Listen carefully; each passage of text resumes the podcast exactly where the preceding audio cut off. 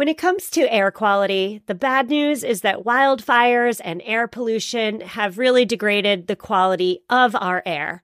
But the good news is that we're all realizing that the quality of our air, and particularly the quality of our indoor air, is really darn important. I'm so excited to tell you about Puro Air because in thirty minutes, this device will remove allergens, dust, smoke, and gases from your room. It uses a stronger type of filter called a HEPA fourteen, and it filters pollutants at a microscopic level. I keep my Puro Air running upstairs where the bedrooms are all night. I love that it's quiet. Cleaner air just hits different, doesn't it? Check out everything Puro Air has to offer at get puro air dot com. That's G E T P U R O A I R dot com. One more time for the people in the back, get puro air dot com. Well, hello and welcome back. My name is Stephanie Safarian, and you're listening to episode three ninety-four of Sustainable Minimalists, a show about intentional and eco-friendly minimalist living. On today's show, we're discussing the concept of lifestyle creep. And if your spending is eating into your savings, you might indeed be experiencing lifestyle creep. Lifestyle creep can happen quite consciously. Perhaps you have landed a new job or you just scored a promotion and you feel the conscious need to treat yourself. Or perhaps lifestyle creep is unconscious. Perhaps you didn't notice all the extras you've been spending your money on until one day the impact is clear and it is very unpleasant. Lifestyle creep happens when you have access to more money, and here to help us discuss the ways in which we can combat lifestyle creep in our own lives is Kara Perez. She is the founder of financial education platform Bravely Go. Kara, so happy to have you on the show. How are you? I'm doing great, and I'm so jazzed to be here. Longtime listener, first time guest. Jazz hands. Let's just do it. Jazz hands. So happy to have you. I thought you were the perfect person to have on to discuss lifestyle creep because I think it's happened to me and my household. We've heard the term, but maybe we don't all know what it is. So what on earth is lifestyle creep?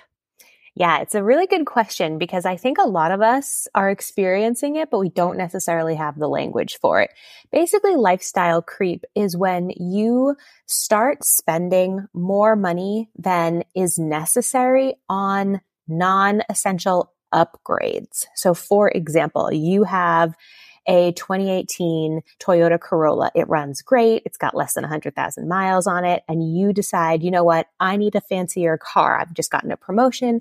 I want something that reflects more of my status. And so even though your Toyota Corolla works perfectly and is a solid car, maybe it's paid off or it has a really low minimum payment, you upgrade to a twenty twenty-three Lexus or something. So that would be an example of lifestyle creep. You are replacing something that is doing a great job with something that is more expensive.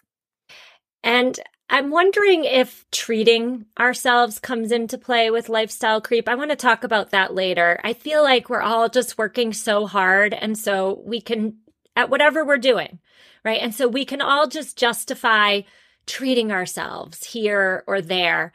But at what point does this treat here or that treat there become lifestyle creep?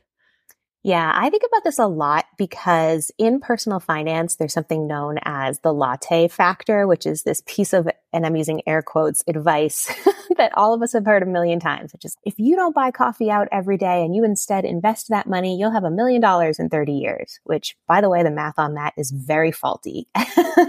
Second of all, it tells people that you don't deserve simple pleasures like a coffee out every day. And I don't believe that. I don't think that's true from a financial perspective. And I don't think that's healthy from a mental perspective either. I believe in treating yourself. However, we live in a very hectic world. There's often a lot of very scary things in the news. When we talk about things like climate change, it's very easy to feel overwhelmed. So people seek comfort. And that's where these little treats come in.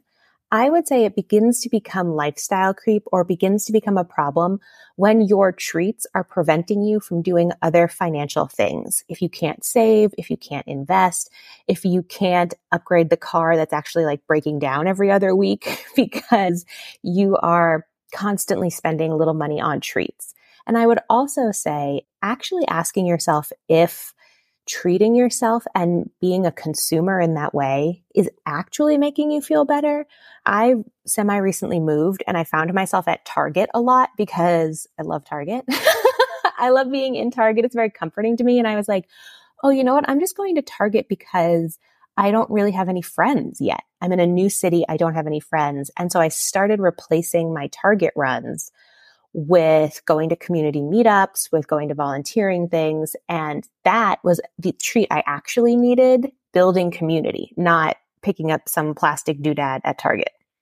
That's interesting. Yeah, I think many of us, despite knowing what research says, many of us still continue to believe or want to believe that a new thing is going to make us happy. And yes, it will provide a surge of dopamine, which many of us mistake for happiness.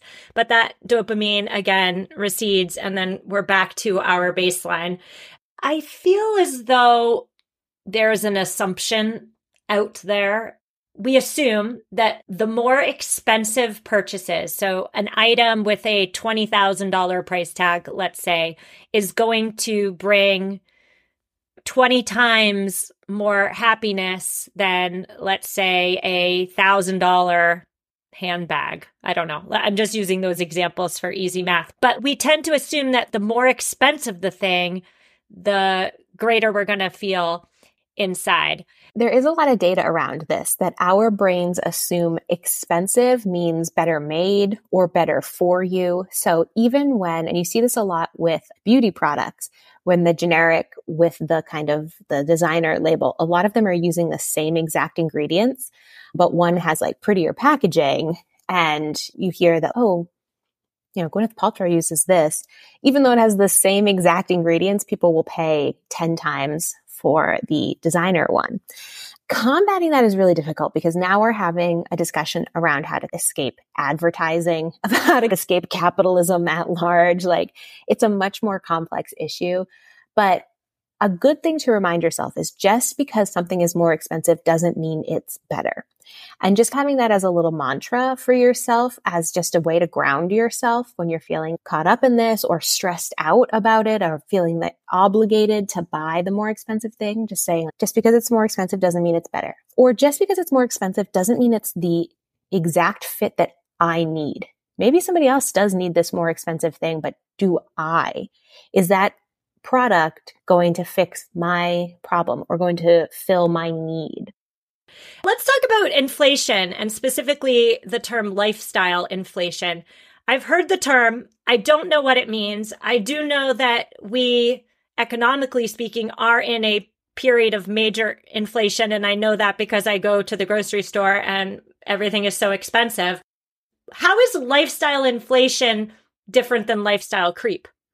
Yeah. So there is, to your point, there's economic inflation. And so that's not anything that's an individual responsibility. That's what has to do with our G D P. That has to do with the housing market. That has to do with the amount of national debt we have. So the economic inflation is totally outside of the term lifestyle inflation. Lifestyle inflation refers to the individual choices we are making to increase our spending on non-essential items. Groceries are an essential item. And if you went to the grocery store last year and a gallon of milk was a dollar and now it's a dollar seventy-five, that's not because you decided to get fancier milk or to buy more milk more often. That's because the price of milk changed. So that type of inflation is outside of our control.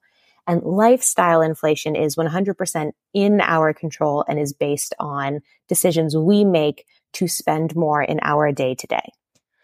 So it sounds to me like economic inflation plus lifestyle creep or lifestyle inflation, whatever we want to call it, when they come together without us consciously being aware of it, it can be a perfect storm for our budgets. Absolutely. It can be a full-on tsunami disaster for our budgets. And I think that's where a lot of people have found themselves, going back to what we were saying about people get into the habits of treating themselves, or they want to do something that's totally normal and understandable, go on vacation.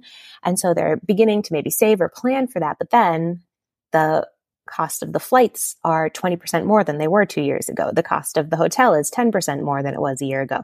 So that's that economic inflation coming into contact with our, like, I want to treat myself mentality. And it can explode in our faces sometimes of, oh, I thought this trip would be fifteen hundred dollars and it's in fact twenty-five hundred dollars, or whatever the case may be. And that's where people are finding frustration, because salaries haven't gone up nearly as much as economic inflation has gone up in most industries. Obviously, there are outlier industries.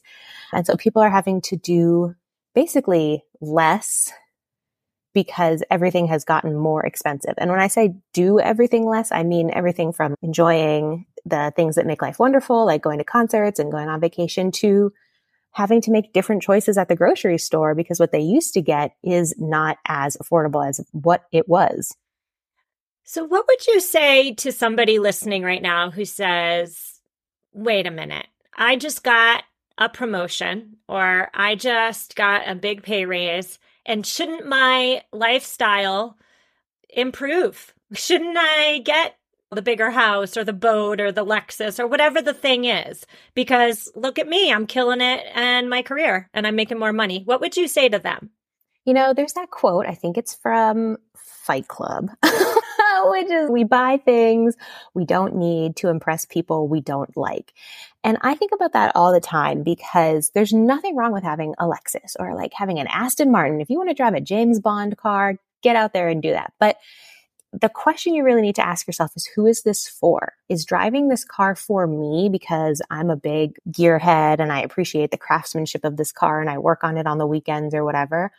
Or is buying this car because I want to signal to the people around me who will see the car, like my neighbors or my coworkers, that I'm wealthy?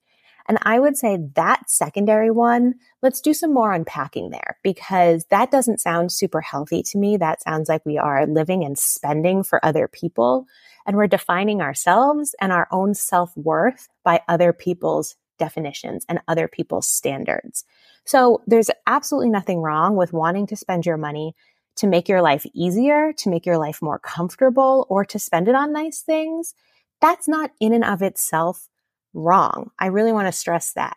But why? Are you buying that really expensive item because it does make your life easier day to day, because it does bring you joy, or are you doing that to impress other people? Yeah, I'm glad you made that point, Kara, because I find myself wondering when it comes to frivolous purchases in my own life and our household, things we buy that we don't necessarily need. Like, how much, in your opinion, when it comes to lifestyle creep, does our own self-esteem come into play, or our mental and emotional health? What are your thoughts there? Because it does seem a lot of times lifestyle creep is related to a desire for keeping up with the Joneses or a desire for status. How do all these concepts coalesce for you? Oh my gosh, I think about this all the time. Most spending decisions that are not like rent, health insurance, you know, like the things that like keep us alive, but the remainder of our spending, I would say ninety percent of that comes from self-esteem or lack thereof, comes from mental health or lack thereof. It cannot be overstated, the connection between your money and your emotions. We spend money to feel better. We spend money to feel worse. And now we live in a world where it is so easy to see what other people have and to compare ourselves to them and the people who have the most, right? Like, it's very easy to compare yourself to a literal billionaire on Twitter, on Instagram, and to say, I should be able to fly private. I should be able to, I don't know, wear Gucci or whatever it is. Like, this person is not inherently better than me, and so they don't deserve it more than me. I deserve it just as much as they deserve it. It's just a matter of, this person is a billionaire and I am not. So now people are in this cycle of spending every penny they earn. Now they're living paycheck to paycheck or going into debt. And I think that is something that is so harmful. And there's very little like studies or literature because social media is still very new in our world. Instagram came out, I think, two thousand eight, and it didn't become really mainstream until about twenty fourteen. So that's less than a decade. People are spending hours and hours every single day seeing what other people are doing, seeing what other people are buying and saying, oh, if even my peer who I know makes the same amount of money as me is doing that, shouldn't I be doing that? Because we're the same. We're similar. Oh, okay. And then it becomes this unraveling very quickly. You're right. The sphere of comparison these days with social media, with reality T V, our ability to compare with people that are completely in other socioeconomic spheres is huge, right? Back in the day, prior to, again, the internet and reality T V, we were comparing ourselves. We were looking at our successes or failures through the lens of the people in our literal communities, the literal Joneses across the street. But now we can put on, I don't even know if the show's still on the air. I'm just going to use the example, but Keeping Up with the Kardashians, we see how Kim's living and we think to ourselves, how did she roll the dice in life to be able to have the mansions, the clothes, the this, the that? And so I'm just curious, in your capacity as somebody who educates others on financial issues, when you are working with somebody and they come to you and they say, yeah, my self-esteem, yeah, my mental or emotional health, yeah, these, I guess I would say, issues or lacks perhaps, they definitely play into my spending. What is the first step for them? What do you suggest to them? I always ask people, tell me something you're good at outside of your job. What kind of a dog mom are you? What kind of a friend are you? What kind of an artist are you? Tell me something you do that is great outside of how you earn money. And people start saying, oh, I'm an excellent cook. I'm a really good piano player. I'm the best chess player you'll ever meet. And that helps us right from the get-go, frame them as a whole person rather than just as a money-earning like product, essentially. And that helps resettle people in and begin to say, you know what, actually, there's a ton of things I like to do that don't involve necessarily spending money or that don't involve necessarily spending tons of money or repeatedly spending money. I encourage people to sit down and look at their spending, not from a place of judgment, but simply from a place of honesty. And a lot of people get those two words confused. They think, if I'm going to be honest, I have to be mean to myself, but that's not true. If you spent twelve hundred bucks on a bike and you use it five days a week, what an incredible investment. What a great R O I. Good for you. You know, that was an excellent expense. It's more so about being honest than it is about being mean. Well, Kara, I've heard it said before that how we spend our money, how we choose to spend or not spend our money is a reflection of how we feel about ourselves. What do you think about that? I think there's some truth to that, but like I mentioned earlier, it's less so about our maybe internal judgments or how we think of ourselves as individuals. And I really do think it's more so about what we see and consume.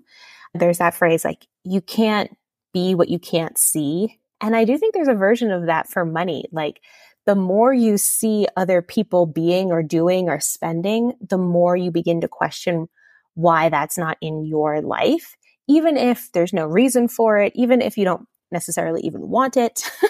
Like the example I always use for people is I don't do my nails. I never paint my nails. And I think I'm the only woman in my mid thirties that I know who doesn't get her nails done regularly. All of my friends get their nails done regularly. It's a crucial part of their budget. And for me, I'm just like, I don't care. And I use my hands a lot, like outside. So they're constantly getting dirty and it would be a huge waste of money.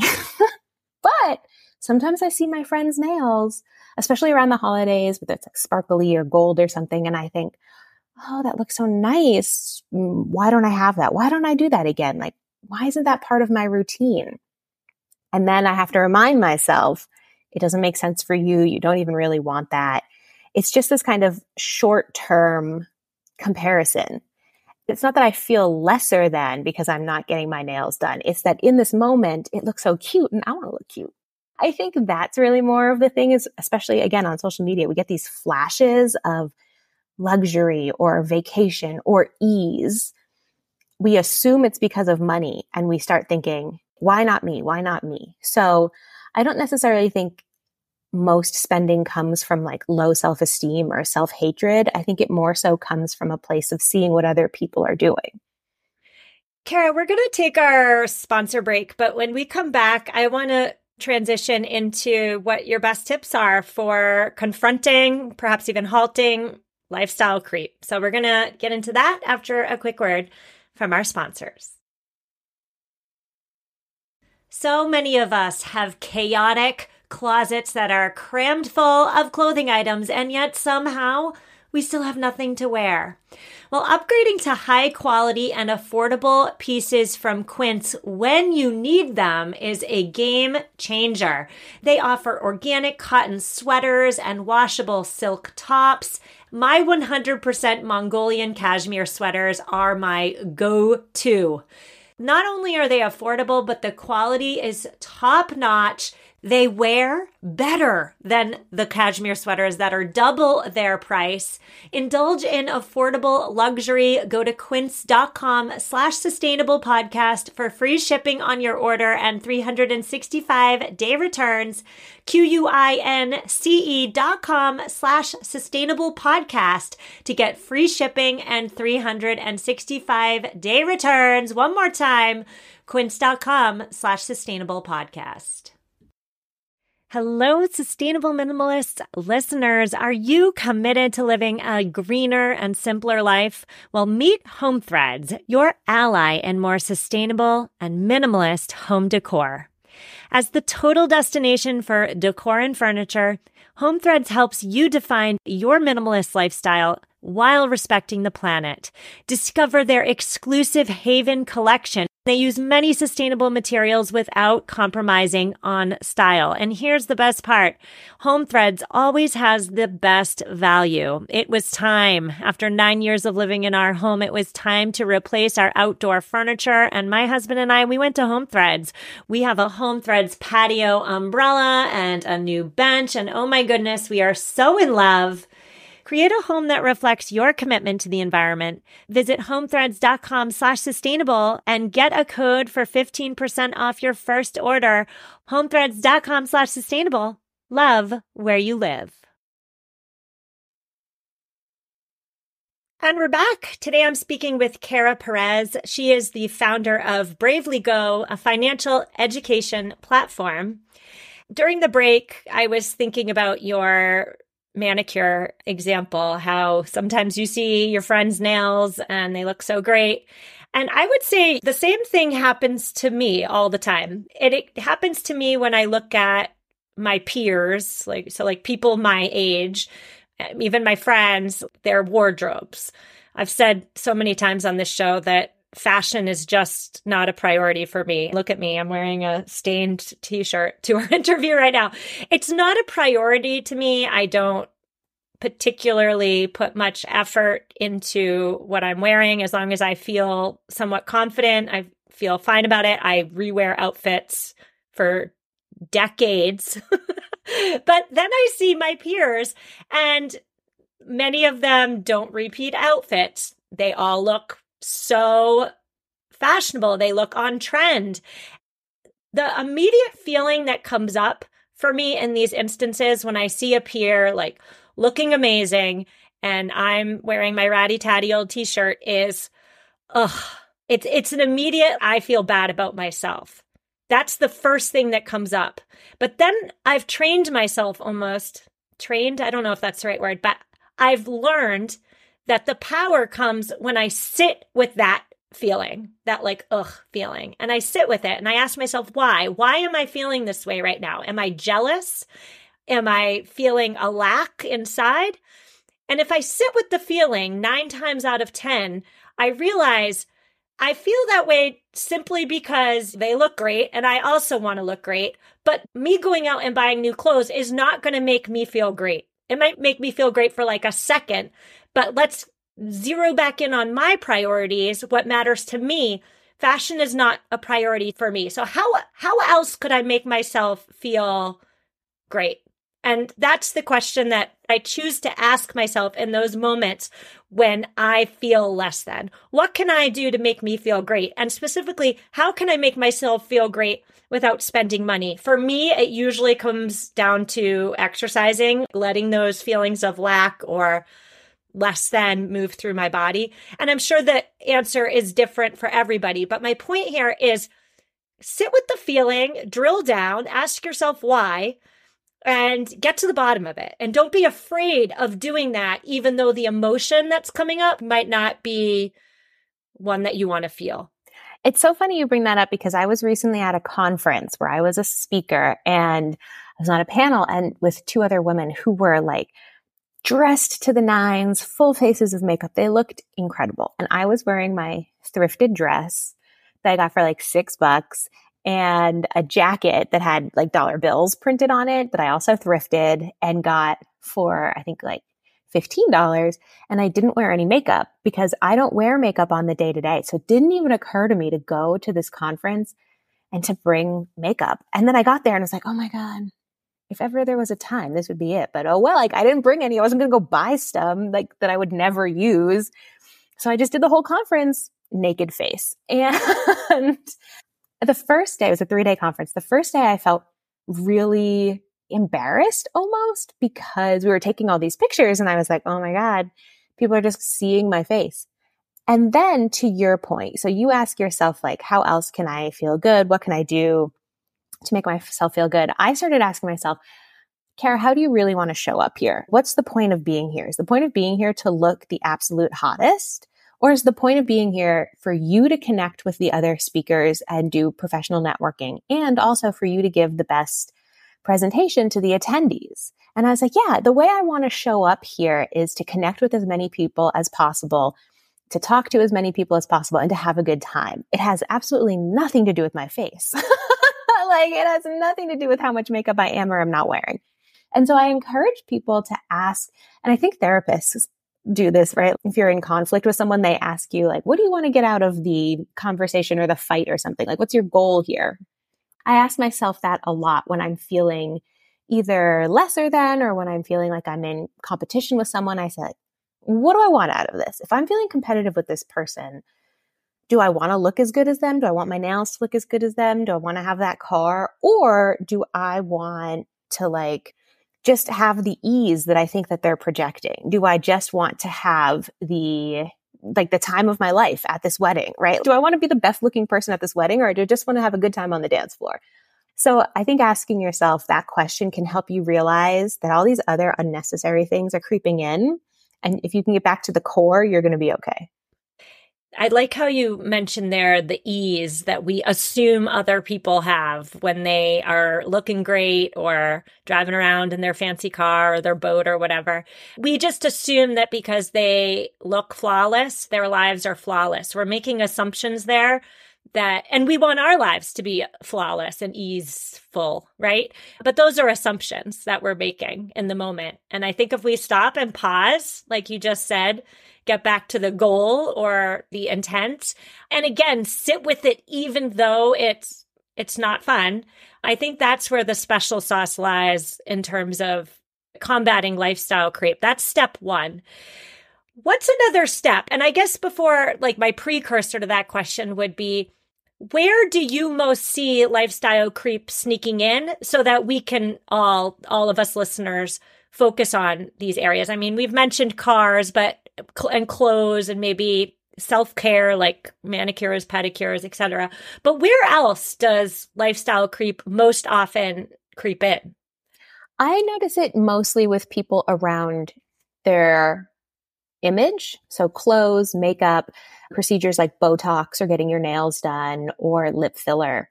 All of a sudden, those go from, oh, maybe I'll do that one day to, yeah, I get Botox every three months. I get my lip filler every six months. Like it becomes a, I can't live without this to a lot of people. And then also a lot around children. because people want to give their children the best. And so they kind of look at their kids with a blank check in their brains of, mm-hmm. I will do and spend anything for my child to make sure they have the most opportunities possible. So I think for many people listening to our conversation right now, they're thinking to themselves, yeah, lifestyle creep may likely have happened to me, but it wasn't a conscious thing.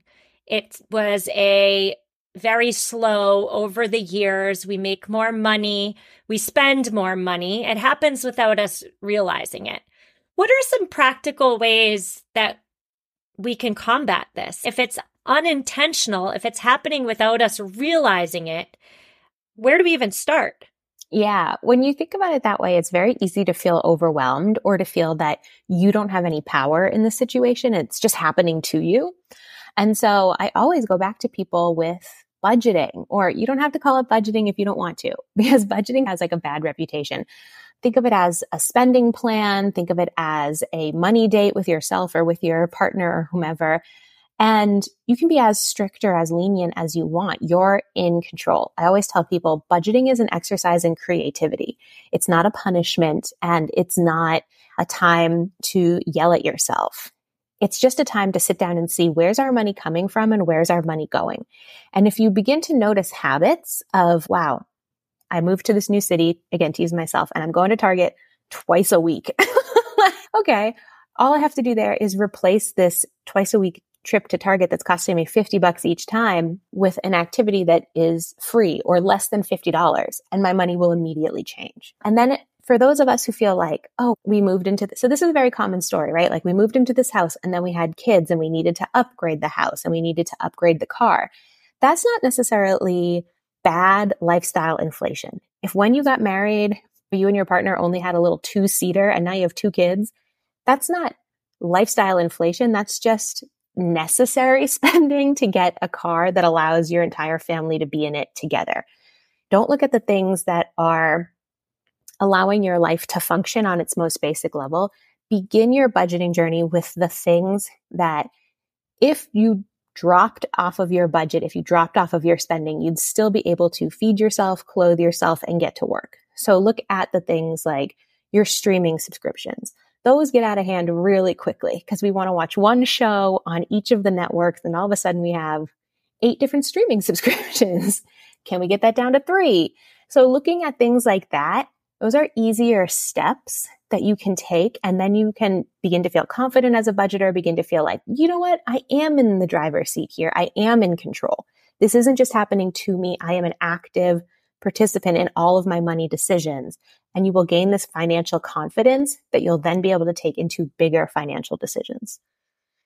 My final question for you, Kara, has to do with budgeting one oh one. I always love to ask my financial gurus this question. And by asking this question, I'm also trying to bring the conversation back around to where we started, in which so many of us today are working so hard, we feel as though we deserve to treat ourselves here or there. The problem, of course, is that many of us, myself included, we're treating ourselves here, there, everywhere. We're treating ourselves too much, and our budget is taking a hit. So what do you recommend in terms of how much should we be spending on wants and fun and treating ourselves? It's interesting you asked this question this month. I'm going to hold up my little visual spending tracker here. So this is just a piece of notebook paper that I made a little calendar of the month of August on. And I would suggest people do this. You can start in the middle of the month. You can start at the beginning of the month, whatever you want. But I just wrote out August, and I'm not trying to change any of my habits, but I have three different colors. I have blue, green, and red. So green signifies a zero spend day. I didn't spend any money. Blue signifies a necessary expense day, like I paid rent, I paid my health insurance, I got gas in the car, I bought groceries, et cetera, et cetera. And red signifies a unnecessary. So for me, last Sunday, I got donuts. Completely unnecessary spending, but delicious. Seeing it with this kind of like color coordinated thing, I really suggest people do this because And do this without judgment, do this without trying to change your spending, because it will start to show you, oh my gosh, out of the thirty-one days in August, I have twenty-one days that are red. So I'm doing a lot of this extra spending. Let me go look at what it is. Was it a lot of donuts or what, what, what am I spending on? And I find this easier than like a spreadsheet, which a lot of people don't want to be in spreadsheets. It bums them out.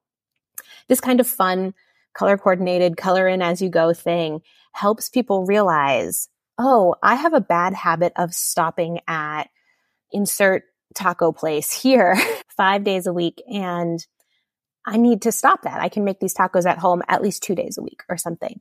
And it also helps us see, oh, you know what? Every Tuesday, I don't spend any money because that's puzzle night with my friends or whatever. And so you can begin to see the things in your life that are working in ways you want them to work and the things in your life that are working in ways you don't want them to work. So getting that kind of, doing that recon, getting that information is really step one. For people, you can't change what you don't know. You have to do the research first and understand where you're currently at. And then you can begin to identify, this makes me uncomfortable. I don't want to do that anymore. I'm going to work on changing that.